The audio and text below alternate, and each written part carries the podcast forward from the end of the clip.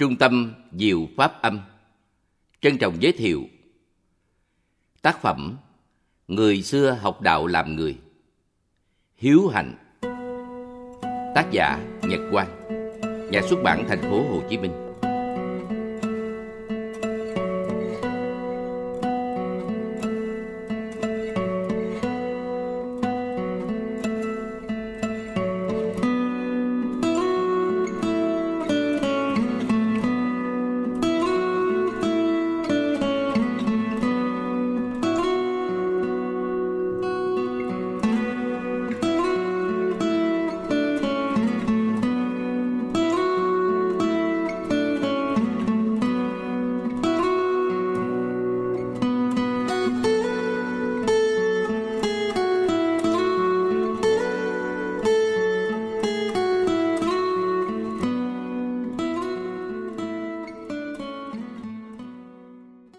Lời đầu sách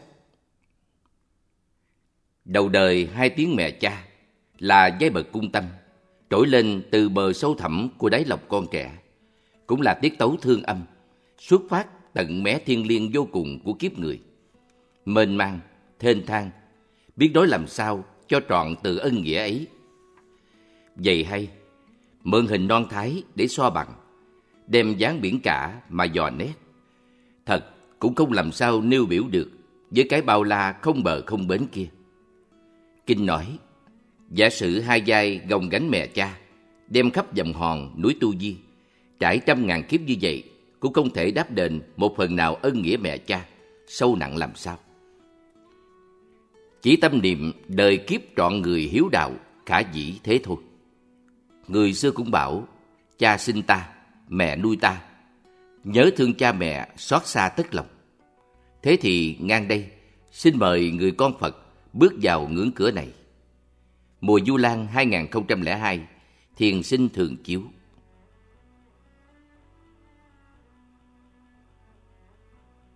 Hôm nay nhân ngày từ tứ, quý Phật tử về thiền viện cúng dường lễ Du Lan. Chúng tôi sẽ nói một ít chuyện đạo lý mang ý nghĩa báo hiếu để quý vị nhận hiểu và áp dụng chữ hiếu đúng theo tinh thần Phật dạy. Từ lâu chúng ta đã nghe nói về ngày Mục Kiền Liên với lễ báo hiếu Du Lan, tức ngày rằm tháng 7, ngày quan hỷ của mười phương chư Phật và chúng tăng. Nói đến tôn giả Mục Kiền Liên, ai cũng biết, Ngài cùng với tôn giả Xá Lợi Phất được xem như hai cánh tay phải và trái của Đức Phật. Xá Lợi Phất là trí tuệ đệ nhất, còn Ngài là thần thông đệ nhất. Tư cách của hai vị đại đệ tử này trong tăng đoàn rất đặc biệt. Đại chúng đều kính nể quy đức của hai ngài. Ngày một Kiền Liên có người mẹ tên là Thanh Đề. Khi còn sinh tiền, bà thường ôm lòng keo sẻn xấu xa, lại không kính tinh tam bảo, nên khi chết bị đọa vào loài quỷ đói. Đọa vào loài này thì trong cổ họng luôn cháy khát, vì bất cứ thức ăn nào để vào cũng biến thành lửa đỏ. Chẳng những thế mà nghe tên của thức ăn, nghe mùi thức ăn, nghe tiếng động giao thớt hoặc nghe tiếng chén bát khua, vân vân, trong cổ họng cũng phát lửa. Trong kinh nói, lửa đó từ tham sân si mà ra. Tâm keo sẻn, không rộng rãi, buông xả, gây tạo tội lỗi, sẽ chiêu cảm các quả báo như thế. Do vậy, sau khi thành đạo, nghĩ đến mẹ, Ngài Mục Kiền Liên giận thần thông tìm kiếm khắp nơi. Cuối cùng, Ngài gặp mẹ trong chốn địa ngục sâu thẳm, mang lớp quỷ đói. Thương mẹ vô cùng, Ngài quay trở về nhân gian, đi khất thực, được một bát cơm, vội vã đem xuống địa ngục dân mẹ. Nhưng vì lòng tham lam bỏng sẻn, sợ các tội nhân chung quanh giành lấy mà ăn, nên bà vội vàng che giấu thức ăn. Vừa bốc cơm lên thì cơm quá thành lửa đỏ, không dùng được. Sau khi chứng kiến cảnh này rồi, Ngài quá đau xót, thấy mình quả thật bất lực. Ngài vội trở về trình bạch với Đức Phật, khẩn thiết cầu xin Phật chỉ phương pháp cứu mẹ. Đức Phật thể theo yêu cầu của tôn giả Bục Kiền Liên, chỉ cho phương pháp cúng dường chúng tăng trong ngày mãn hạ, tức ngày tự tứ. Vì ngày ấy, chư tăng vừa qua ba tháng an cư, trong đức tu hành viên mãn. Nếu dân lễ cúng dường tứ sự, sẽ được công đức rất lớn. Tứ sự là bốn thứ thức ăn, y phục, ngoại cụ, thuốc men. Nói chung là vật dụng cần thiết của các vị tu hành. Chư Tăng quan hỷ nhận những phẩm vật cúng dường này rồi, các ngài vận dụng công đức tu tập trong suốt mùa an cư của mình, hồi hướng cho tất cả chúng sanh. Nhờ công đức đặc biệt của các vị thánh tăng qua thời gian an cư, tập trung cầu nguyện, có thể làm chuyển hóa tâm thức của các loại ngạ quỷ. Nhân đó mà chúng có thể siêu thăng, thoát khỏi nghiệp báo khổ đau trong địa ngục. Quả thực, khi Ngài Mục Kiền Liên vừa thiết lễ cúng dường dân lên, mười phương các bậc hiền thánh quan hỷ nhận lễ, trong đó có Đức Phật. Nhờ sức gia bị của Phật và chư Tăng, bà Thanh Đề phát tâm kính tinh Tam Bảo, bỏ lòng keo sẻn, chuyển nghiệp quỷ đói, được sanh thiên. Tất cả những loài quỷ chung quanh cũng được sự chú nguyện này mà thoát nghiệp báo khổ đau trong loài quỷ, được sanh lên các cảnh giới an vui hơn. Điểm quan trọng chúng tôi muốn nói ở đây là căn cứ tự tâm. Cũng bát cơm ấy, cũng con người ấy, nhưng nếu lòng mình chưa thật sự cởi mở, còn cố chấp, muốn một mình mình dùng bát cơm đó thôi, thì không đủ phước để hưởng bát cơm ấy. Cho nên khi được bát cơm, bà Thanh Đề sợ các quỷ đói kia xin ăn. Bà ôm lòng keo sẻn, chỉ muốn ăn một mình, nên bát cơm biến thành lửa dữ. Do lòng tham che mờ, mắt bà tối tăm, lòng bà cùng quẩn, không có cơ hội mở ra, nên bà vẫn bị tù hãm dây khốn. Càng bị tù hãm thì càng khổ sở đói khát, càng khổ sở đói khát thì lòng tham càng tăng trưởng, nên lửa than bốc lên đốt cháy tâm can. Sau khi được sự hỗ trợ của Đức Thế Tôn và các vị thánh tăng, bà đã phát tâm. Chữ phát là mở ra, tâm là lòng mình. Phát tâm nghĩa là mở rộng lòng mình ra. Mở ra bằng cách nào? Ta đang đói, thấy người khác đói, mình biết họ cũng khổ như mình. Nếu mình được ăn, chia sớt cho người cùng ăn. Ta no, họ cũng no, ta bớt khổ, họ cũng bớt khổ. Đó là cách mở rộng lòng ra. Đức Phật chỉ dạy cho chúng ta cách mở rộng lòng ra vì mọi người chung quanh. Không nên vì mình mà quên người khác.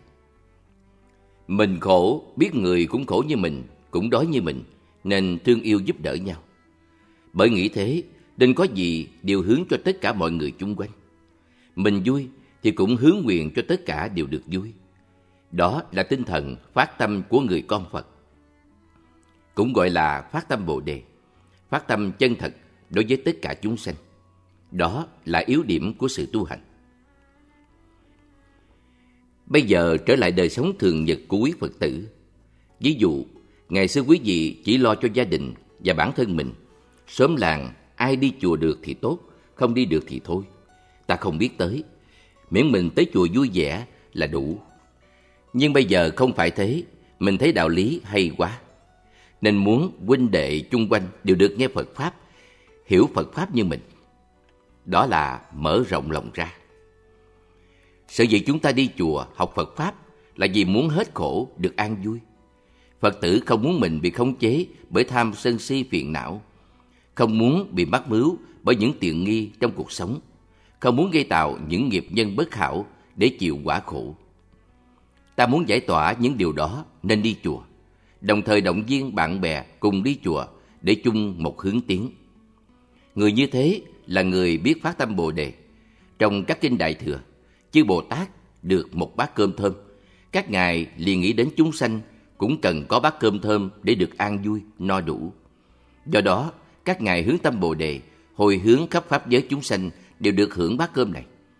Nhờ phát tâm rộng lớn, vô lượng vô biên như thế mà các ngài tu hành đều được thành Phật. Hướng tâm của người tu Phật chúng ta là thế. Hướng tâm như vậy mình không bị ràng buộc trong phạm vi cá nhân độc đoán riêng tư. Tinh thần này rất cần thiết để xây dựng một xã hội tốt đẹp, tích cực. Tôi nghĩ một xã hội nhỏ thôi. Ví dụ như trong các xã Phước Kiển, Hiệp Phước, Long Phước, Phước Thọ vân dân. Một số quý Phật tử nồng cốt phát tâm như vậy, học hiểu như vậy, thấy rõ như vậy, áp dụng như vậy, rồi khuyến phát huynh đệ đều được như vậy thì tốt đẹp biết bao nhiêu. Xã hội rất cần những con người có tâm rộng rãi vì số đông, làm thành cho cái chung. Đó là tinh thần cởi mở, vị tha, là chân tinh thần của Bồ Tát Đạo. Đó cũng là cách phát tâm Bồ Đề của hàng Phật tử. Nhân câu chuyện của bà Thanh Đề, Phật dạy, do lòng tham ác nặng sinh vào loài quỷ đói. Đức Phật giải thích cho Ngài Mục Kiền Liên biết mẹ của Ngài từ nhiều đời do lòng tham ác nặng nề nên khi chết bị sinh vào loài quỷ đói. Bây giờ muốn cứu được bà thì phải nhờ sức của tập thể, của số đông. Phật nói, như tảng đá nặng, một hai người không thể khiêng nổi. Tuy nhiên, nếu có được số người đông đảo, có lực mạnh hơn, thì có thể dời tảng đá đó một cách dễ dàng. Như vậy, sự cầu nguyện, sự hướng tâm của chúng ta phải như lời dạy thứ hai của Đức Phật. Vật nặng cần có nhiều người đồng tâm hiệp lực dời đi mới nổi. Qua tinh thần này, chúng ta thấy sự cầu nguyện không hẳn là mê tín, tùy thái độ và tâm thành của người cầu. Trong đạo Phật cũng có cầu nguyện chứ. Ví dụ như tôi đi đường được bình yên, tôi cũng mong muốn mọi người đi đường được bình yên. Điều này không mang tính dị đoan, mà trái lại còn thực tế nữa. Bằng tấm lòng chân thật và sự hỗ trợ tích cực, chúng ta có thể hướng tâm chúc lành, trợ giúp cho nhau nhiều lắm. Bây giờ nói thẳng vào tinh thần báo hiếu. Ngày lễ Du Lan trong đạo Phật rất trọng đại. Nhiều chùa tổ chức lễ hoa hồng cài áo, gây ấn tượng sâu đậm với mọi người. Người được cài hoa hồng thì vui vẻ, người không được cài hoa hồng thì nước mắt chảy trào. Tôi nhớ năm đó, cũng khoảng ngày hai mươi mấy tháng bảy, lúc thầy Phước viên còn xin tiền ở ngã ba Thái Lan. Thầy mời tôi lên dự lễ Du Lan. Có gia đình Phật tử đông đảo. Trong lễ cài hoa hồng, mấy anh gia đình Phật tử hát lời hiếu đạo, mấy chị cài hoa. Khi ấy, chị Tuyết cài hoa hồng cho người ta, mà bản thân chị cài hoa trắng. Thành ra, chị vừa cài vừa khóc, làm cho những bạn bè được chị tới cài hoa đều khóc theo. Sau đó, chị đến đảnh lễ quý thầy và cũng xin cài hoa. Thấy chị khóc sức mướt, có nhiều thầy cũng muốn rơi lệ. Quý vị thấy trong cái ổn có cái bất ổn, trong cái vui có cái không vui, và dường như cái không vui nhiều hơn cái vui. Cuộc đời tương đối thôi. Tôi thấy các vị hơi lớn tuổi một chút. Có ai được cài hoa hồng đâu. Một giải chư tăng ngồi hai ba chục vị. Số chư tăng được cài hoa hồng hiếm lắm. Vì vậy, ngày nay để đỡ tuổi, Phật tử chế ra hoa hồng vàng. Thế là quý thầy cô đều bình đẳng với một màu vàng trang nghiêm rực rỡ, khỏi ai phải tuổi thân nữa. Thông qua những lễ tiết nhỏ như vậy, cũng làm cho người ta dễ cảm xúc. Ở thiền viện, tổ chức lễ Du Lan giản dị hơn các nơi. Quý ở lòng thành của chúng ta. Quý Phật tử về chùa cúng dường, rồi thỉnh quý thầy nói chuyện cho nghe để Phật tử hiểu, áp dụng tu hành. Như vậy bớt đi những lễ tiết phụ mà nhắm thẳng vào trọng tâm là làm sao Phật tử hiểu được đạo lý, thông suốt việc làm của mình trong tinh thần Phật dạy. Trong những cách báo hiếu của Phật dạy, có nhiều Phật tử làm được, nhưng cũng có gì chưa làm được. Tôi nêu ra một số điều, quý vị cùng kiểm nghiệm thử xem. Thứ nhất, đối với cha mẹ, khuyên gắn tu phước, làm các việc công đức, quy y tam bảo, tin nhân quả, sống đời sống cao thượng theo tinh thần giác ngộ giải thoát. Điều này một số Phật tử lâu năm thấm nhuần Phật Pháp có lẽ áp dụng được. Tuy nhiên không phải ai cũng làm được. Nhiều Phật tử nói với tôi vui lắm. Thầy ơi, nhiều khi con phải trốn nhà mà đi chùa, rủ không ai chịu đi hết. Thôi thì đọc diễn. Ở đây nói khuyên cha mẹ làm phước, làm các việc công đức là thế này. Ví dụ, ngoài việc cúng dường chư tăng ni, quý vị có thể giúp đỡ hoặc tạo điều kiện cho cha mẹ giúp đỡ người trong xóm của mình. Ai nghèo thiếu, ta giúp cho họ. Không giúp được bằng tiền thì giúp bằng công sức, bằng lời nói, hành động, đem lại an vui cho người. Đó cũng là cách tu tạo công đức lành. Luôn động viên, an ủi cha mẹ hướng tới Tam Bảo. Nếu đủ duyên nữa thì quý y Tam Bảo và sống đời sống cao thượng của một người Phật tử tại gia. Trong nhà mọi người sống với nhau, trao đổi với nhau bằng tinh thần nhân quả, tinh thần vị tha sáng suốt thì rất hay. Nếu Phật tử tu tạo được như vậy, động viên các huynh đệ trong đạo tràng của mình cùng được như vậy thì tốt đẹp biết mấy. Thứ hai là săn sóc đời sống của cha mẹ. Làm sao cho cha mẹ có niềm vui thanh thản ở tuổi già. Muốn có niềm vui thanh thản thì đời sống phải có đạo lý. Nhờ hiểu đạo lý nên tâm không bực dọc buồn khổ bởi những công việc làm ăn hay các việc khác. Điểm này là điểm làm cho người ta khổ lắm. Làm được thì cố ý giữ gìn cho còn mãi của mình. Nếu bị mất đi thì khổ. Cho nên Phật nói, được mà muốn giữ cho còn cũng khổ, giữ không được bị mất đi càng khổ hơn. Được rồi thì nói là của mình, ai đụng tới là có chuyện rầy ra. Hồi chưa được, muốn cho được chỉ là một cái khổ. Nhưng khi đã được rồi, phải canh cánh, giữ gìn thì thành một tòa nhà khổ rất kiên cố, ai động đến cũng không được. Thế nên Phật tử phải săn sóc đời sống cha mẹ theo hướng có đạo đức, có trí tuệ, giải tỏa được tất cả những ràng buộc bởi đời sống làm ăn, tiếp cận quan hệ với mọi người chung quanh, giúp cho tâm hồn cha mẹ được thanh thản bằng cách khuyên cha mẹ buông bỏ bớt, đừng lo cho con cháu nữa. Mỗi vị lớn khôn phải tự biết lo liệu cho mình, để thời giờ cho cha mẹ rảnh rỗi tu hành. Cuộc sống này khi đầy khi dơi, ta làm sao cho mọi người trong gia đình có thái độ bình thản, tự nhiên trước những đổi thay đó. Mình là người Phật tử, khi đầy cũng không quá tự kiêu rằng mình có phước, khi dơi cũng không quá tự ti rằng mình kém phước, vô duyên bạc phận, rồi than trời trách Phật không ủng hộ mình. Quý Phật tử áp dụng được như thế thì đời sống sinh hoạt tu tập không bị bất cứ một ngoại duyên nào cản trở. Nếu không chuẩn bị tinh thần như thế, chúng ta sẽ dễ dàng bị trở ngại lắm. Tôi nói qua một vài trở ngại cho quý Phật tử thấy. Có nhiều người lúc làm ăn được thì đi chùa cúng kiến cái này cái kia cho quý thầy, vui vẻ lắm. Nhưng thời gian sau, làm ăn thua lỗ, sâu thảm, không đi chùa nữa. Quý thầy gặp hỏi, sao lâu quá không thấy đi chùa? Thưa, lúc này con làm ăn thất bại quá. Về chùa không có gì cúng kiến cho quý thầy, con thấy xấu hổ quá. Nếu cuộc làm ăn đó thất bại, kéo dài thêm một thời gian nữa, thì chắc là sẽ bỏ chùa luôn. Thành ra từ việc làm ăn mà làm cho đạo tâm bị lui sụp. Khi làm ăn lên thì đạo tâm lên, khi làm ăn xuống thì đạo tâm xuống. Như vậy làm sao tu được? Bởi đâu có ai bảo đảm được việc làm ăn của mình lên hoài.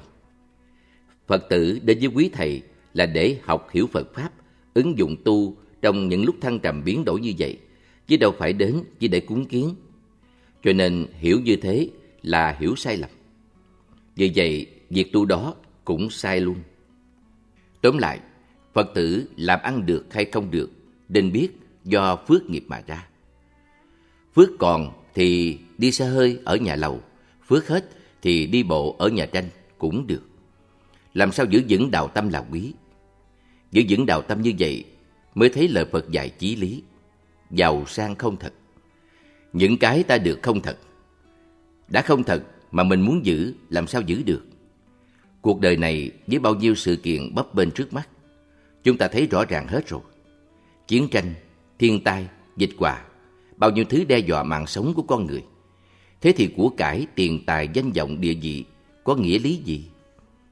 Trong kinh nói, một cơn gió độc, một con rắn độc, một viên đạn cũng đủ cắt đứt mạng sống của mình rồi. Vậy mà có người không hiểu còn làm khổ nhau, hành hạ nhau đủ thứ chuyện trên đời. Chúng ta là Phật tử, biết tu rồi, phải tránh những nhân như thế. Phật tử muốn săn sóc đời sống tinh thần của cha mẹ, tạo cho cha mẹ có niềm vui thanh thản. Chính bản thân mình phải có được niềm vui thanh thản trước. Chúng ta tự tại đối với tất cả. Tự tại có nghĩa là đối với công việc làm ăn, cái được, cái mất, cái vui, cái buồn, những gì quý vị nếm trải, phải biết nó không thật. Như con cái trong nhà năm đứa, nhưng đâu phải quý vị dạy được hết năm đứa. Nhiều khi đứa bình thường nó lại trần thượng, phá hết tiền bạc tài sản của mình. Đó, hiện trạng xã hội ngày nay chúng ta thấy rõ.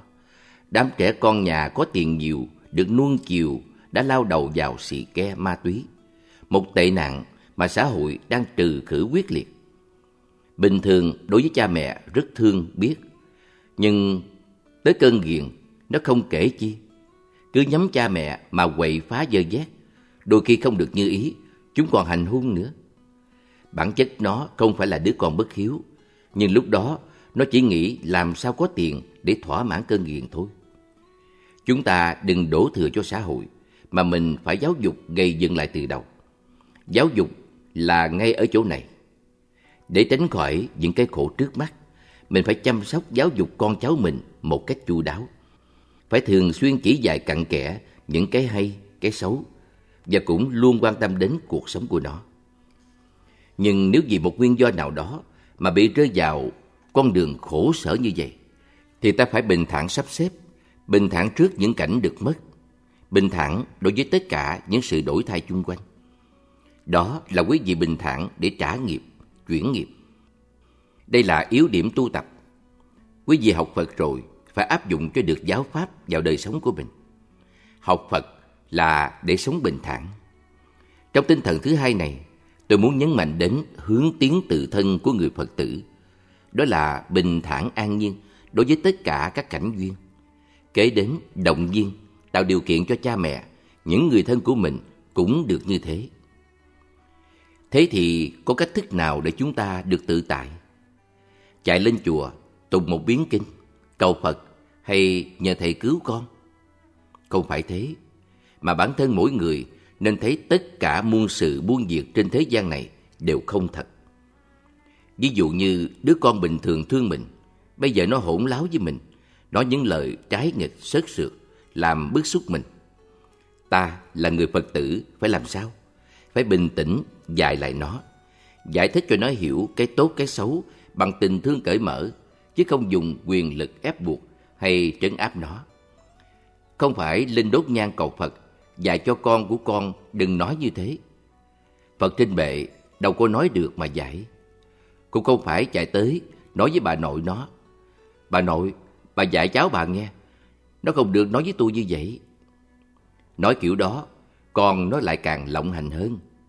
Vì nó bắt chước mình. Phải tự quá giải, tự an ổn, tự bình thản trước rồi hãy dạy con.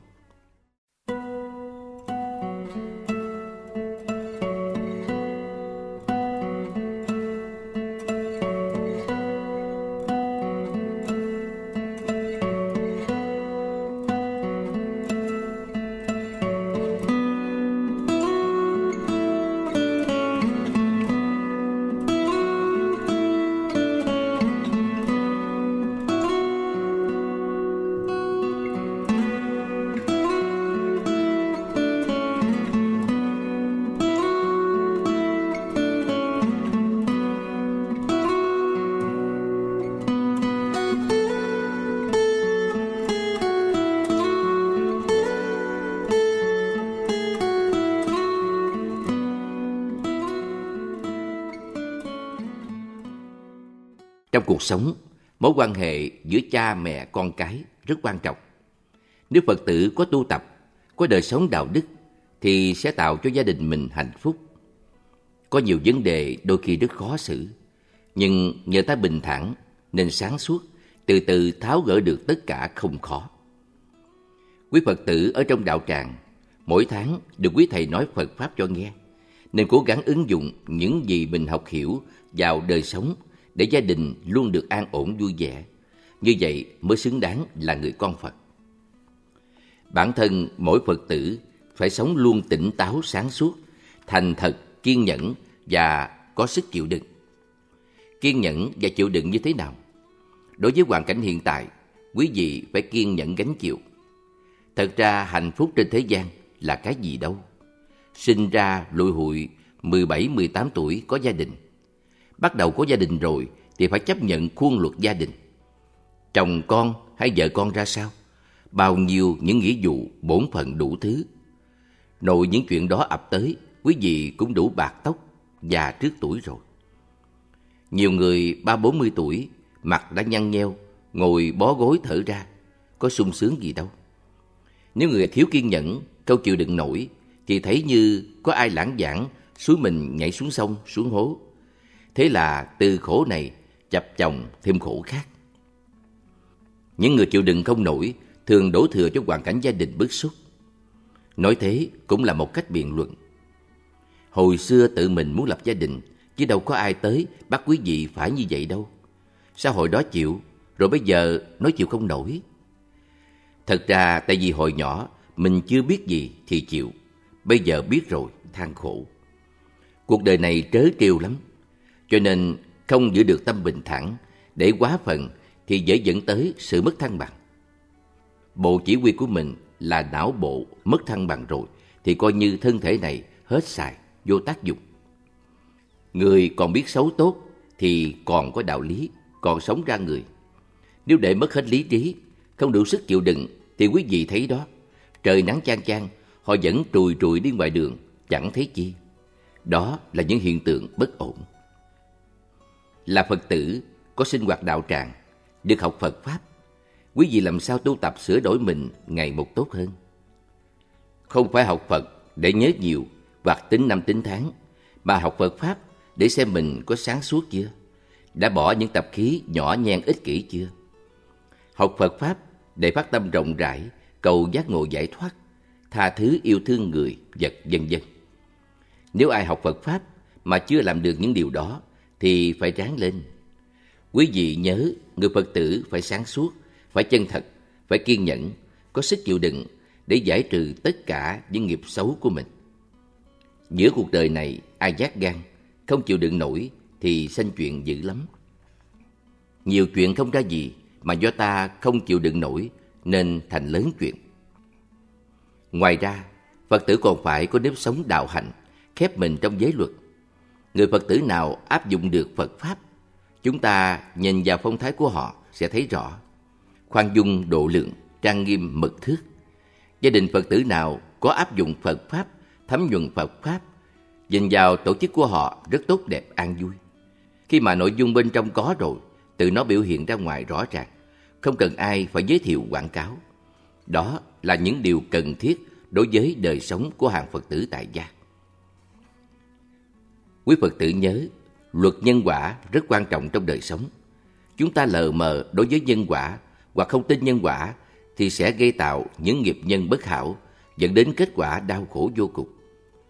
Hễ gây nhân rồi thì phải chuốc quả. Người không đủ sáng suốt đã tạo nghiệp nhân xấu nào phải nhận chịu quả báo tương ứng như thế. Ví dụ, ban đầu người ấy không muốn hút xì ke, mà do bạn bè dụ dỗ, kẻ ấy để dính vô cái đó rồi chị Thanh Nghiên, sau đó chuốc khổ. Trong cuộc đời có nhiều trường hợp bất hạnh như vậy, nhưng không thể đổ thừa hết cho hoàn cảnh. Chủ yếu là tại đương sự không kiên quyết, không tỉnh táo sáng suốt. Bạn bè nói gì thì nói, ta không nghe thì thôi. Tại mình yếu đuối, nên khi gặp khổ cũng khiếp nhược, không dám chịu trách nhiệm về sự sai lầm của mình, lại đổ thừa cho hoàn cảnh chung quanh. Đạo Phật không chấp nhận những người có thái độ nhu nhược, thiếu tỉnh táo như thế. Ở đây nói rõ hơn về nhân quả. Chữ nhân là nhân tố, quả là hậu quả. Người học Phật Pháp biết rõ gây nhân xấu thì sẽ đưa đến hậu quả xấu. Muốn được quả tốt, không bao giờ ta gây nhân xấu. Rõ ràng như vậy. Nhiều người cứ gây bừa, không áp dụng theo tinh thần nhân quả, gây nhân xấu nhiều, nhân tốt ít. Nhưng đến khi hậu quả tới thì kêu trời khấn Phật cứu con. Phật trời đâu cứu được, nhân đó của mình gây, chứ Phật đâu có gây mà đòi Ngài sửa quả cho mình. Do vậy, quý vị phải sáng suốt, không gây nhân xấu thì không bị quả xấu. Hàng ngày chúng ta kiểm lại từ sáng tới chiều, vừa thức dậy ăn cơm, nói chuyện, đi làm, xem mình có phạm sai trái gì không, tâm tình như thế nào, đời sống ra sao. Kiểm lại từ sáng tới tối, mình chưa hề có niềm xấu, tức là không gây những nhân xấu ác.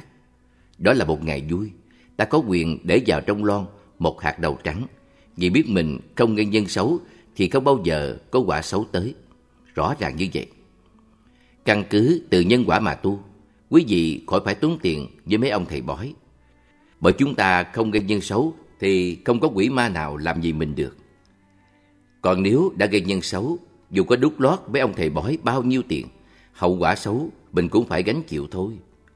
Ví dụ, người thụt két hay tham lạm tiền của người khác, thầy bói báo trước, coi chừng ở tù nghe con. Nếu người ấy không có tiền bù vô, chạy đằng nào đi nữa thì cũng vô tù thôi. Chuyện đó dĩ nhiên như thế. Cho nên ai phủ nhận nhân quả thì cuộc đời họ đáng sợ lắm. Dù hiện tại là người gì, vua chúa đế dương cỡ nào cũng không thoát được lưới nhân quả. Đối với vấn đề nhân quả, Phật tử chúng ta nên quan tâm. Học đạo phải thông nhân quả. Chính chúng tôi cũng vì lo nhân quả nên ráng tu. Ngày xưa có một vị tăng thọ giận của đàn na mà tu không ra gì.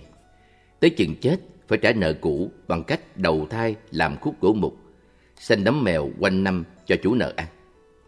Hồi đó người ta cúng cho mình ăn, mà tu không thành tựu gì hết, thì bây giờ thành khúc cây mục để lên nấm cho người ta ăn.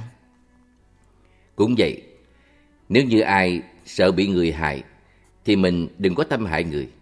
Đó là sống đúng luật nhân quả.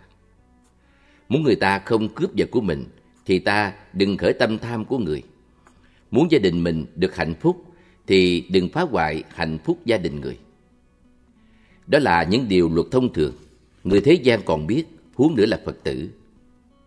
Đối với vấn đề nhân quả, nắm rõ tin sâu, sau đó sắp xếp mọi việc trong gia đình không khó. Người sống đúng luật nhân quả sẽ thể hiện được tinh thần tu tập đúng chánh pháp của hàng Phật tử tại gia. Trở lại vấn đề báo hiếu của người con Phật. Nhiều vị quan niệm rằng người xuất gia như chư tăng chúng tôi không làm tròn được hiếu đạo vì bỏ cha mẹ đi tu. Nhưng trong kinh Phật, nhất là những kinh thuộc về dân quả, Phật lại nói nhiều về hiếu hành. Tinh thần hiếu hành của đạo Phật rất cao siêu. Chính hàng xuất gia chúng tôi mới có thể thực hiện trọn vẹn hiếu hành đối với song thân, chứ không phải bất hiếu như nhiều người lầm tưởng. Bởi vì không phải chỉ có lo miếng cơm manh áo cho cha mẹ là đủ báo đáp thâm ân sanh thành dưỡng dục, mà làm sao cho cha mẹ thức tỉnh, chuyển đổi tâm xấu thành tâm lành, giúp cha mẹ thoát khỏi sự thống khổ trong các đường dữ mới là người con chí hiếu. Đạo Phật dạy hàng xuất gia phải nỗ lực tu hành, đem công đức ấy hồi hướng cho cha mẹ, chuyển tâm tánh, dìu dắt cha mẹ đi trên con đường chân chánh. Như vậy mới gọi là hiếu hành chân thật. Cho nên không thể nói Tăng Ni không làm tròn bổn phận với cha mẹ, mà quý thầy, cô, báo hiếu khác với người thế gian. Hiểu như vậy, chúng ta mới trân quý chữ hiếu trong đạo Phật. Phật dạy Phật tử sau khi quy y tam bảo rồi, dành dụm thời gian ổn định việc tu học của mình. Sau đó, hướng dẫn cha mẹ cùng quy hướng tam bảo, giữ gìn năm giới. Như vậy là người biết tri ân và đền ân cha mẹ. Tôi xin dẫn câu chuyện của thiền sư Đồng Sơn Lương Giới, thiền tổ của Tông Tào Đồng. Bức thơ Ngài gửi cho mẹ khi đã quyết tâm xuất gia. Đây là bức thơ thể hiện lòng dứt khoát, chọn con đường đạo, xuất gia tu hành, không đi con đường của thế gian nữa. Thơ viết như thế này. Được nghe chư Phật ra đời đều do cha mẹ mà có thân. Muôn loài sanh trưởng cũng nhờ trời đất che chở. Cho nên không có cha mẹ thì chẳng sanh, không có trời đất thì chẳng trưởng. Thảy nhờ ân dưỡng dục đều thỏa đức chở che. xong mà tất cả hàm thức, dạng tượng hình nghi đều thuộc về vô thường, chia lìa sinh diệt. Tuy ân bú xú nặng nề, công nuôi dưỡng sâu thẳm. Nếu đem của cải thế gian phụng dưỡng thì tròn khó đáp đền. Dùng máu thịt để dân hiến cũng không bền chắc. Trong Hiếu Kinh nói, dù một ngày giết đôi ba con vật để cúng hiến cha mẹ vẫn là bất hiếu, vì sẽ đưa nhau vào trầm luân, chịu muôn kiếp luân hồi. Muốn đền ơn sâu dày của cha mẹ thì đâu bằng công đức xuất gia, vì sẽ cắt đứt dòng sông ái sinh tử, vượt qua khỏi biển khổ, đáp ơn cha mẹ ngàn đời, đền ơn tự thân muôn kiếp. Bốn ân ba cõi thảy đều đền đáp. Kinh nói, một người con xuất gia, đắc đạo, chính họ đều được sinh lên cõi trời. Con nguyện bỏ thân mạng đời này, thệ chẳng trở về nhà, đem căn trần muôn kiếp, chống tỏa sáng bát nhã. Cuối mong cha mẹ mở lòng hỷ xả, ý với trông mong, học theo gương phụ dương tịnh phạn và thánh mẫu ma gia, hẹn đến sau kia sẽ gặp nhau trong hội Phật. Còn hiện nay, cam chịu chia lìa. Còn chẳng phải quên ơn dưỡng dục, chỉ vì thời giờ chẳng đợi người. Cho nên trong Hiếu Kinh nói, thân này chẳng thẳng đời này độ, lại đợi đời nào độ thân này. Xin cha mẹ lòng chớ nhớ mong. Tụng rằng, vì liễu tâm nguyên độ số xuân, phiên ta tịnh thế mạng thuân tuần, cơ nhân đắc đạo không buông lý, độc ngã im lưu tại thế tận. Cẩn cụ xích thơ từ quyến ái, nguyện minh đại pháp báo từ ân. Bất tu sái lệ tần tương ức, thí tợ đương sơ vô ngã thân. Tạm dịch, chưa tỏ nguồn tâm, trải mấy xuân, thương thay mê mãi luống bâng khuâng. Cửa không đã lắm người được đạo, riêng kẻ thô hạng mãi phong trần. Viết lá thư này từ cha mẹ, nguyện thông đại pháp báo từ ân. Không nên rơi lệ nhiều thương nhớ. Xem tờ buổi đầu, con không thân. Ngài khuyên cha mẹ bớt đi những thương nhớ, cứ xem như trong gia đình không có con từ buổi đầu để Ngài yên tâm tu hành.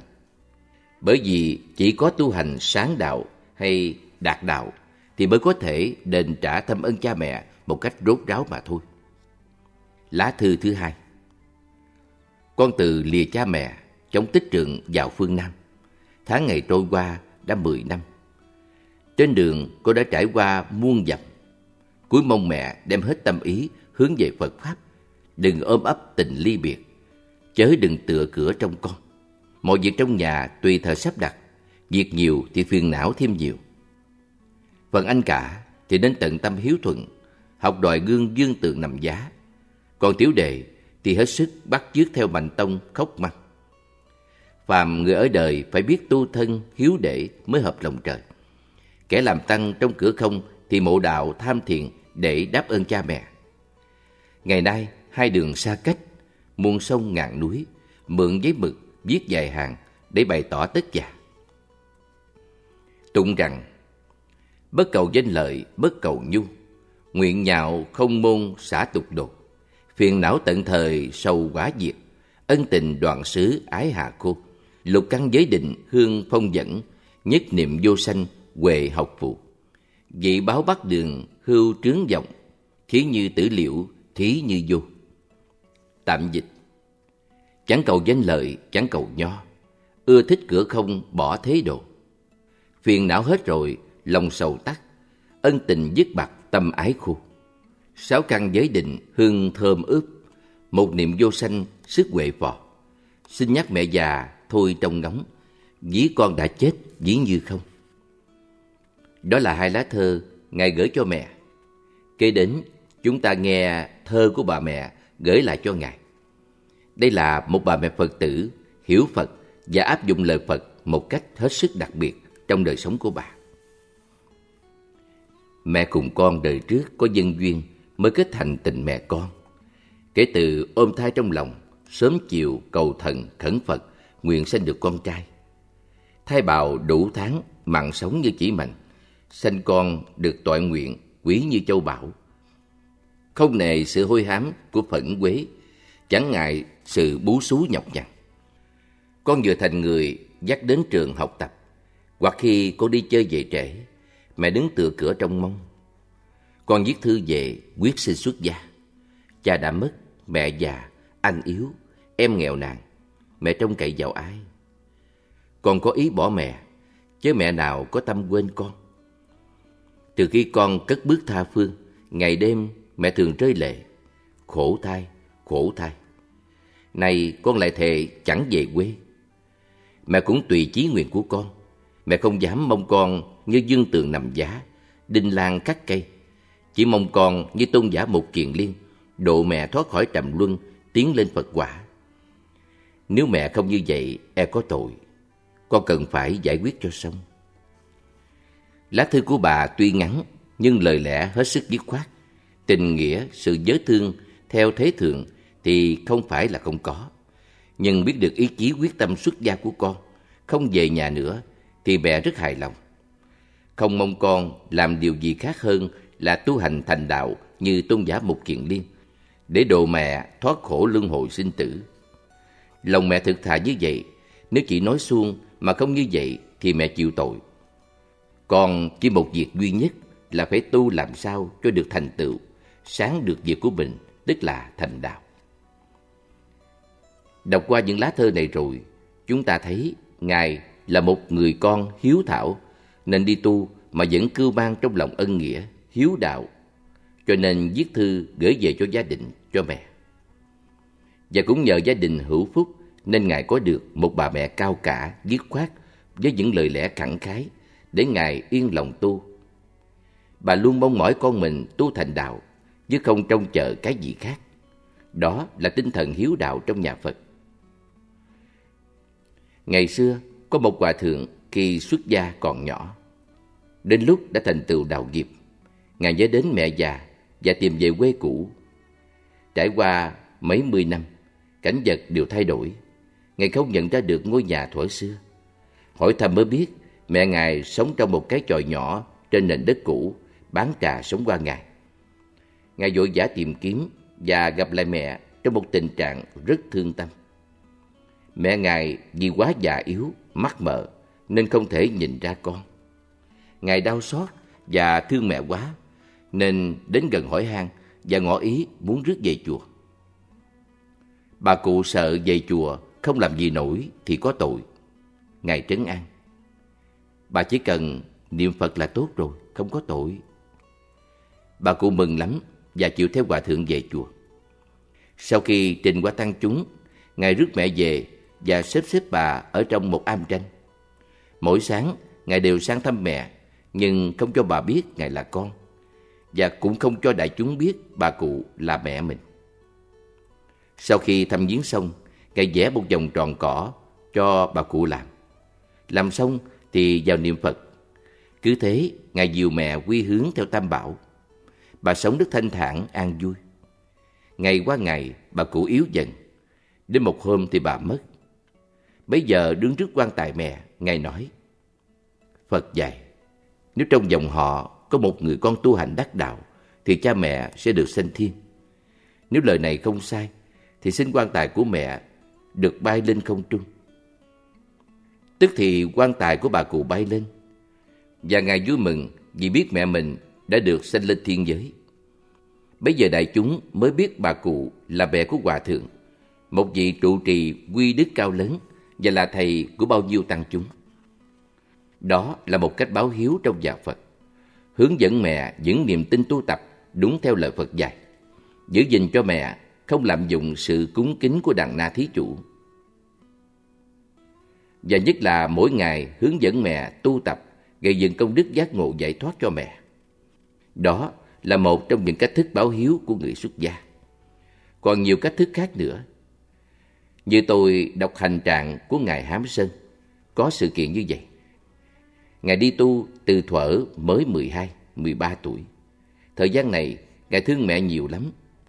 Cứ mỗi lần có dịp về nhà thăm mẹ là Ngài không muốn đi. Sáng mai, bà mẹ phải đưa đi. Nhà ở trong quê, đưa ra ngoài có sông rạch. Ra tới ngoài rồi, Ngài lấn quấn bên mẹ hoài không chịu đi. Sáng hôm đó, đến bến đò, mẹ con phải chia tay. Thấy ngài quấn quýt hoài, bà nói, một đứa con yếu đuối như thế này, làm được việc gì? Nói xong, bà đẩy ngài xuống bến, rơi tụm xuống nước rồi bỏ đi. Người chung quanh tháng quán bà biết bao nhiêu. Họ cứu ngài lên đem về chùa. Từ sự cố đó, ngài nỗ lực tu hành và sau này thành đạo. Khi thành đạo rồi, ngài mới nhận ra được ý muốn thầm kín của mẹ. Nếu ngày xưa Mẹ Ngài không cứng rắn như vậy thì làm sao uống nắng được ý chí cho Ngài. Người mẹ không có sự dứt khoát, cứ để con lẫn quẩn bên mình thì làm sao con thành tựu đạo nghiệp được. Sau đó, Ngài nhận ra được cách giáo dưỡng của mẹ mình, mới quý bà vô kể. Bởi vì thật ra, khi Ngài rơi xuống sông, bà bỏ đi, nhưng trong lòng giống như người đã chết. Bà đứt từng khúc ruột khúc gan, nhưng mà gắn chịu. Bà phải dạy như vậy sau này mới có được một người con xứng đáng với đạo Pháp và làm ích lợi cho chúng sanh. Đó là cách giáo hóa của một người mẹ có ý chí hướng thượng, có tâm hồn lớn. Và để bù đắp lại, Ngài Hám Sơn đã quyết tâm tu hành và đạt đạo, đền trả được công ơn lớn lao của mẹ Ngài.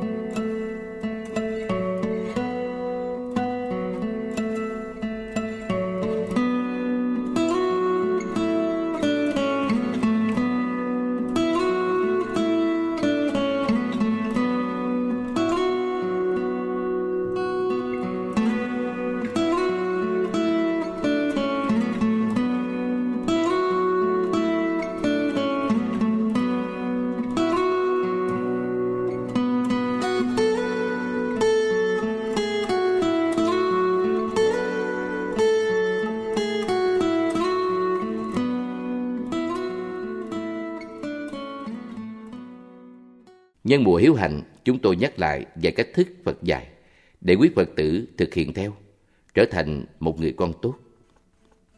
Thứ nhất, Phật dạy không nên làm điều gì hại mình, hại người. Không làm hại người thì dễ rồi, nhưng không hại mình là sao? Là con Phật, chúng ta hiểu nhân quả, hiểu lời Phật dạy, nhưng vẫn gây tạo những nghiệp nhân không tốt. Đó là chưa biết thương mình. Hai người này Phật gọi là tự hại mình. Dù hiện tại ta vẫn an vui, vẫn có nếp sống bình thường đầy đủ, nhưng cứ làm lũi gây tạo nghiệp nhân bất hảo, thì chắc chắn một ngày không xa, hậu quả xấu sẽ đến với ta. Phật nói, đó là người chưa biết thương mình, chưa biết tu. Bởi vì gây nhân nào thì sẽ chuốc quả nấy. Thành ra Phật dạy, trước nhất, mình phải biết thương mình, làm những việc công đức, tránh vi phạm vào lỗi hại mình. Đó là tu tự nhân. Nhân tốt này sẽ có năng lực đưa mình tới kết quả tốt. Cố gắng tu tạo những công đức lành, tránh xa những nhân xấu. Đó là hạnh tu ban đầu của người con Phật. Thứ hai, nỗ lực thể hiện nếp sống tránh xa hai thái cực. Thái cực thứ nhất là tham đắm theo dục lạc thấp hèn. Thái cực thứ hai là cực đoan. Phật dạy người Phật tử thể hiện nếp sống đạo đức sáng suốt, không gây những nhân xấu xa, để rồi sẽ gánh lấy những hậu quả không tốt. Ta gây dựng từ tâm niệm chân thành, bằng sự sáng suốt, thấy rõ những dục lạc thấp hèn nơi mình. Ta bỏ đi không tham đắm, tu tạo gây dựng một đời sống trong sáng, đầy đủ đạo đức là nếp sống đạo. Phật tử tu tập có nếp sống đạo, dù đang sống giữa cuộc đời phức tạp đa đoan, nhưng luôn luôn thể hiện một đời sống sáng suốt. Như vậy sẽ tránh xa vào tham đắm dục lạc. Phật dạy, tham nhiều thì khổ nhiều, đắm nhiều thì lụy nhiều. Chính cái vui của thế gian là nhân của quả khổ. Thái cực thứ hai là tránh sự cực đoan. Phật tử phải có nếp sống tương đối, không nên thiên lệch thái quá. Thiên lệch một bên là cố chấp, cố chấp chính là si mê, chứ không gì khác. Nhìn vào gia đình của một Phật tử có tu tập đúng tinh thần Phật dạy, chúng ta thấy thể hiện rõ ràng nếp sống quân bình, cởi mở, không câu nệ vào định kiến của ai. Nhờ thế, mọi thành viên trong gia đình đều vui vẻ, hòa hợp, biết quý trọng lẫn nhau. Như vậy gia đình ấy là một gia đình có hạnh phúc. Ở đây, Phật muốn dạy chúng ta tránh xa những tác nhân có thể làm mình mê lầm, bị sa ngã vào đường khổ. Nếu ta sống bình thường an nhiên, có cái nhìn rõ ràng, thấy được lẽ thật các sự kiện chung quanh, chị sẽ không làm bất cứ một sự kiện nào. Do không làm, nên ai nói gì, ta cũng không dội tin. Ai rủ rê làm gì, ta cũng không dội vàng chấp nhận. Chúng ta luôn sáng suốt xét nét, thấy rõ việc nào đúng, việc nào không đúng. Đúng thì làm, không đúng thì không làm. Nếu người Phật tử luôn được tỉnh sáng như vậy, mới sắp xếp sinh hoạt gia đình bình ổn. Thường làm chủ mình, không dễ dàng sa vào con đường lầm lỗi. Thứ ba, chúng ta biết chọn một lối sống lành mạnh, biết đủ, từ đó đưa đến tâm thanh tịnh và trí tuệ sáng suốt. Hạnh này phải trải qua một quá trình tu tập mới có được như thế. Ví dụ như quý Phật tử từ lâu từng biết đi chùa, từng làm việc phúc, thấy người ta khổ mình thương, nhưng chưa chọn nơi để hướng về. Đối với lời Phật dạy, cách thức tu tập quý vị có nghe nhưng chưa làm, chưa quan tâm lắm. Bây giờ tiến lên một bước nữa, mình phải học hiểu giáo lý, áp dụng những lời dạy của Đức Phật vào đời sống thì mới có lối sống lành mạnh, có tâm định tĩnh và trí tuệ sáng suốt. Cuộc sống lúc nào cũng biết đủ, không đòi hỏi, không chạy theo vật chất thế gian. Nhờ thế, thân tâm an ổn, vì ít việc thì ít phiền não. Tuy nhiên, nói dễ nhưng làm thì nhiêu khê lắm. Nếu ý chí của mình chưa đầy đủ, chưa mạnh, khi gặp khó khăn, cam go, trắc trở không vượt qua được, không khắc phục nổi. Ở ngoài đời mà quý vị không có sự sắp đặt, không có ý chí, thì cũng không gây dựng nổi gia đình êm ấm hạnh phúc. Bước vào đạo cũng thế. Trong đạo lại có nhiều sự việc cam go gấp bao nhiêu lần ở ngoài đời. Bởi vì như chúng ta đã biết, học làm người đã khó, học làm Phật lại khó hơn. Vì vậy, một trăm người học làm Phật chưa chắc được đôi ba người. Tôi nhớ một câu chuyện thế này. Xưa có hai cậu cháu nọ, cách nhau khoảng chừng đôi ba tuổi. Người cậu 15-17 tuổi gì đó, đứa cháu 12-13 tuổi. Trong gia đình, hai cậu cháu này rất tâm đắc. Đi chơi hay làm gì luôn luôn có nhau. Bà mẹ cũng rất hài lòng vì thấy em mình là người tốt, có tâm hướng về Phật Pháp, nên bà tin đứa con mình sẽ trở thành người tốt. Hai cậu cháu gần gũi được thời gian, thì có một sự đổi thay lớn. Người cậu chết, đứa cháu chưa biết cậu mình chết, chỉ thấy cậu nằm im đó thôi. Sáng ra, người cháu mới lại gần kêu, Cậu dậy đi, dậy đi chơi. Bà mẹ đau lòng nói, cậu con đã chết rồi, đừng kêu cậu nữa. Nghe mẹ nói cậu chết, đứa bé ngạc nhiên hỏi, chết là sao hả mẹ? Bà mẹ trả lời không được. Kể từ đó, đứa cháu không hỏi nữa, chỉ để ý theo dõi từng cử chỉ của mẹ. Nó thắc mắc tại sao mẹ trả lời không được, mà cũng không biết tìm hỏi ai. Cho tới hôm đó, có mấy vị thiền tăng đi ngang nhà. Bà mẹ là một Phật tử nên thấy các thầy ghé ngang nhà, bà ra cúng dường. Người con để ý thấy quý thầy có vẻ siêu thoát. Mỗi lần ghé ngang, mẹ đều ra lễ lại cúng dường. Nó chú ý lắng nghe đối đáp giữa quý thầy và mẹ mình có nhiều câu rất lạ tai, nhưng không biết nói gì. Một hôm quý thầy ghé, bà mẹ bận công việc, chú bé mới chạy ra hỏi thầy. Tu là sao? Con có thể đi tu được không? Vị thầy đáp, con có thể đi tu được. Nghe vậy rồi, đứa bé vui vẻ xin mẹ. Xin mẹ cho con đi theo quý thầy tu. Bà mẹ quan hỷ. Từ đó, chú bé cất bước theo quý thầy tu.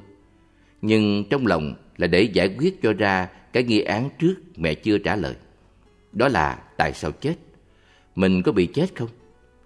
Vì vậy, trong suốt thời gian tu, vị tăng trẻ này rất chuyên chú làm sao để giải quyết được nghi án của mình. Cuối cùng, thầy nhận ra, mọi người đều bị sự chi phối của vô thường.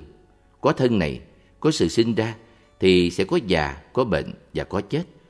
Nói tóm lại, ai cũng chết. Con đường này, người nào cũng phải đi qua. Một bản án tử hình, ai cũng phải bị tuyên án, không có tòa chống án. Với lẽ, vị Tăng quyết chí tu hành tới khoảng 30 tuổi thì ngộ đạo. Làm chủ hoàn toàn được vấn đề sinh tử. Ở đây, tôi muốn nói đến cơ duyên của người xuất gia từ thuở bé. Do sự kiện trong gia đình có người thân qua đời, rồi vị ấy ưu tư.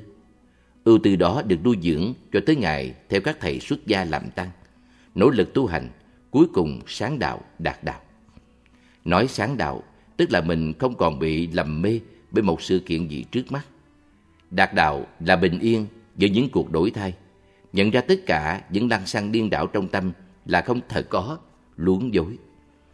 Được thế là mục đích tu hành cứu cánh của người con Phật chúng ta.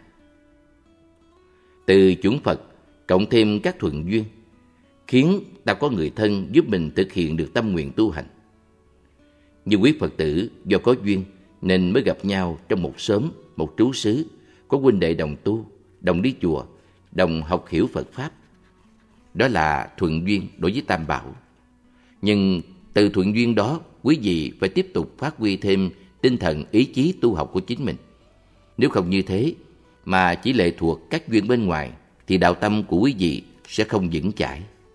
Khi gặp duyên trắc trở, có thể quý vị sẽ thối tâm, không tu được. Khi vị tăng trẻ biết ai rồi cũng phải chết, thì thầy hết sợ chết, hết thắc mắc về cái chết của cậu Bình. Từ đó, thầy nghiệm ra một điều là mỗi người phải tự nương tựa lấy mình, không thể nương tựa người khác, vì họ có thể ra đi bất cứ lúc nào. Nói tới đây, tôi nhớ câu chuyện hội Phật còn tại thế. Có một phụ nữ kia ôm sát đứa con trai duy nhất của mình vừa mới bệnh chết, chạy khắp nơi gào khóc, kêu thét, tìm người cứu con bà. Không ai cứu được. Thấy tình cảnh bà thảm não quá, có người chỉ. Bà đến với Đức Phật đi, Đức Phật sẽ cứu được con bà.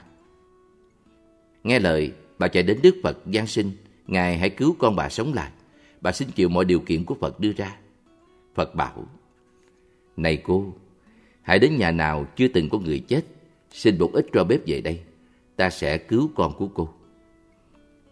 Mừng quá, người phụ nữ kia chạy khắp làng này qua xóm khác, cho thì có, nhưng tuyệt nhiên chưa từng thấy gia đình nào không có người chết. Cuối cùng bà quay về trình với Đức Phật. Con làm sao tìm được nhà nào không có người chết để xin một ít cho?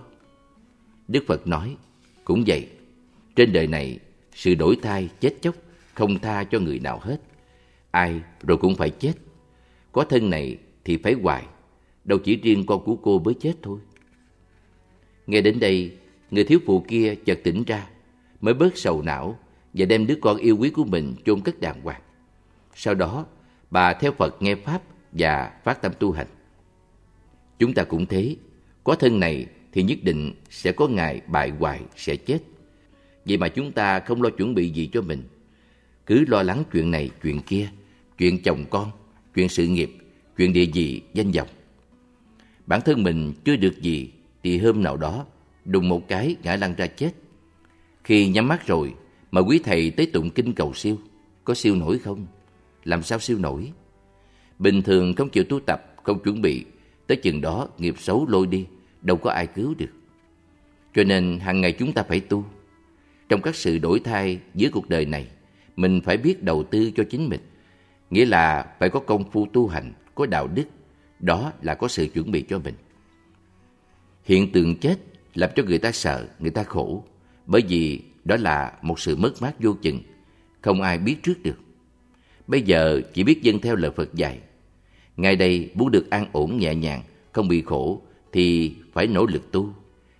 Đối với hàng xuất gia, khi đi tu rồi thì chỉ một việc duy nhất là tu làm sao cho thành đạo. Đó là một cách báo hiếu.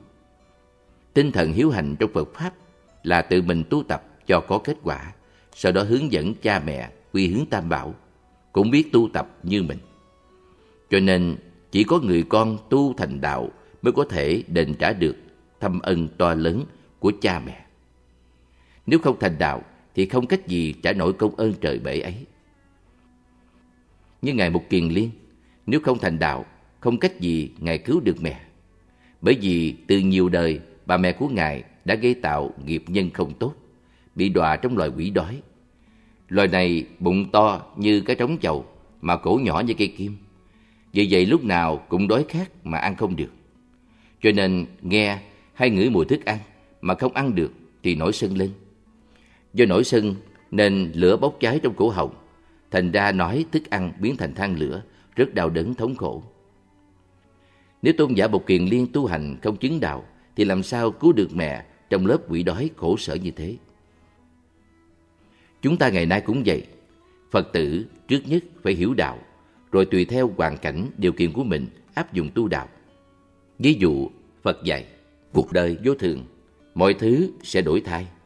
Các pháp không có gì thật. Bây giờ mình là người Phật tử nên nghiệm xem lời dạy này của Phật có đúng không? Vô thường là gì? Là một sự đổi thay lớn lao, không buông tha cho ai hết. Như con người có sanh ra thì có lớn lên, rồi già nua, bệnh hoạn và cuối cùng là chết. Trình tự của thân này là như thế, sinh ra, lớn lên, già nua, bệnh hoạn, chết. Có những bà mẹ thương con quá, muốn con mau lớn. Như vậy khác nào muốn con mau chết, phải vậy không? Cứ mỗi ngày kiếm đồ ngon bổ dưỡng cho con ăn mau lớn. Mau lớn để làm gì? Mau lớn thì mau già, mau già thì mau chết. Quý vị thấy, mới năm nào mình ngồi trên ghế nhà trường tiểu học, dục một cái thì lên trung học. Thời gian không lâu, có khi người đang học bỗng lập gia đình, có người vì hoàn cảnh sau đó bỏ học, hoặc có người đang học ngã ra chết, đủ thứ chuyện. Lớn lên, học xong hay chưa xong nữa thì lo chuyện gia đình, rồi con cái. Loay hoay tới già tới chết, nhanh lắm. Như bản thân tôi đây, về thường chiếu năm ba mươi mấy tuổi, năm nay sáu mươi tuổi rồi, mới đó thôi. Ngày nào chống gậy xuống dùng cỏ gai mênh mông, tôi không nghĩ mình ở đây tới bây giờ. Thời gian qua nhanh quá, ngồi đó mà chờ thì thấy lâu, nhưng bản đi một lúc thì rất nhanh. Mới ăn Tết đó, bây giờ là rằm tháng 7 rồi, lụi hụi tới tháng 12, rồi lại Tết. Cứ như thế, thời gian không dừng lại bao giờ. Như hồi sáng, quý vị chuẩn bị đi chùa là 6 giờ, bây giờ là 9 giờ, 10 giờ. Ai ở đây tìm giùm tôi, Nắm lại giùm tôi lúc 6 giờ sáng xem nó ở đâu. Làm sao nắm lại? Tiếng tích tắc của đồng hồ qua qua. 7 giờ, 8 giờ, 9 giờ, 10 giờ. Không phải nó ngừng ngang đó, rồi 11, 12 giờ cho đến 6-7 giờ sáng nữa. Nhưng không phải của ngày hôm nay, mà là của ngày mai, ngày mốt. Nước đã xa nguồn, không bao giờ trở lại. Quý vị cứ nhìn sẽ thấy như vậy. Sự đổi thay lớn lao quá. Có gì bình yên đâu, có gì hạnh phúc đâu. Mà chúng ta không chịu lo cho mình. Lo cho mình bằng cách như tôi đã nói. Phải có chút ít công phu tu hành, có vốn liếng công đức. Bởi vì cuối cùng con đường mình đi chỉ có một mình thôi. Có ai tới lúc chết kêu ông bạn mình chế thế được đâu. Không có. Ông sợ thấy mồ. Coi vậy chứ chết rồi ông sợ ma. Quý vị thấy cuộc đời là như vậy. Tôi nói thế không có nghĩa là nêu lên những bi đát của cuộc đời. Nhưng sự thật là vậy. Cho nên người Phật tử phải biết chuẩn bị cho mình bằng cách lo tu. Lúc bệnh chết, chúng ta chỉ đi một mình, không có ai thay thế được hết. Như ta đau răng, đau đầu hay đau bất cứ chỗ nào trong thân thể là chỉ mình ta cảm nhận nỗi đau đó thôi. Chứ người thân dù có thương mình bao nhiêu cũng không thay thế được chút xíu nào. Do vậy, trong Kinh Địa Tạng, Phật nói Chí thân như cha với con trên đường gặp nhau cũng không thể thay nhau chịu khổ. Rõ ràng như vậy, duyên hợp trong khoảng thời gian đây, quý vị là chồng, là vợ, là cha, là con, là huynh đệ, là quyến thuộc. Nhưng được bao lâu? Không bao lâu hết. Hôm nào đó mình bệnh hoạn, không có thuốc men chữa trị hoặc phúc duyên hết rồi thì đường ai nấy đi. Con đường phước, con đường tội của mình, mình đi, chứ không ai thay thế được hết. Dân gian có nhiều mê lầm mà họ không biết. Như hồi xưa, Phật tử tới chùa quê quy y. Ông thầy dẫn vô bằng tổ, bảo lại ba lại. Xong ông nói, như vậy là bữa nay con quy y rồi, thầy sẽ cho con cái pháp danh.